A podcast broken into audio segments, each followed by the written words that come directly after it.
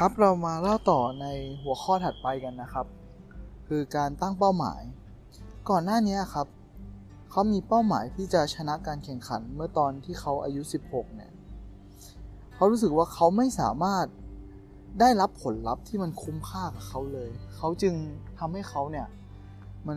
รู้สึกทุกข์รู้สึกว่าเขาเนี่ยล่มสลายทางทางอารมณ์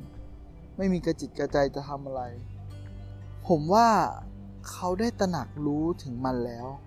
เขาจึงศึกษาค้นคว้าเพื่อจะหาคำตอบว่า อะไรคือความสุขที่แท้จริง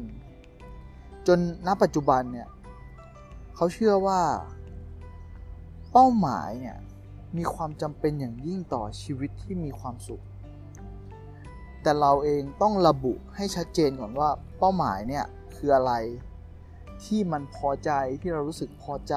ที่มันมีความหมายต่อ ต่อตัวเรา ถัดมาเป็นความสำเร็จนะครับ เขามองว่าคนที่มีเป้าหมายเนี่ยมีแนวโน้มที่จะประสบความสำเร็จสูง เพราะอย่างน้อยๆเนี่ยคนคนนั้นก็ก็ได้เริ่มลงมือทำอะครับ เขาอยากให้เราเนี่ยลองจินตนาการว่าชีวิตเรานะครับกำลังเดินแบกเป้ที่มีของเนี่ยหนัก อยู่ในกระเป๋าเป้นั้นนะครับ แล้วก็เดินไปข้างหน้าเรื่อยๆเรื่อยๆ แล้วก็พบเจอกับกำแพงที่ขวางกั้นจุดหมายปลายทางของคุณอยู่ครับเขาก็ถามว่าเอาแล้วคุณจะทำยังไงดีล่ะ ก็มีเรื่องเล่าอยู่เรื่องหนึ่งตัวอย่างเช่นโทมัสอันวาเดสันนะครับ ประกาศไว้ว่าเขาเนี่ย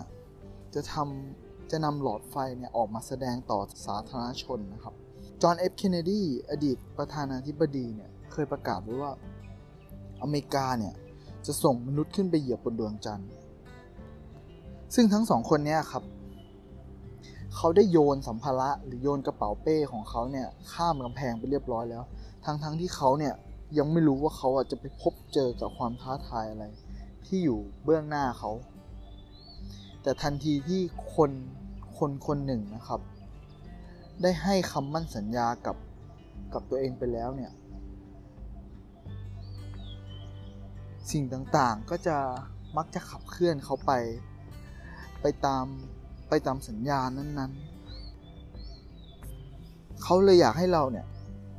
ลองนึกถึงประสบการณ์ที่เราเนี่ย เคยให้คำมั่นสัญญาไว้ แล้วลองดูดิ ว่าอะไรเป็นตัวเป็นผลสืบเนื่องที่ทำให้เราเนี่ยลงมือทำ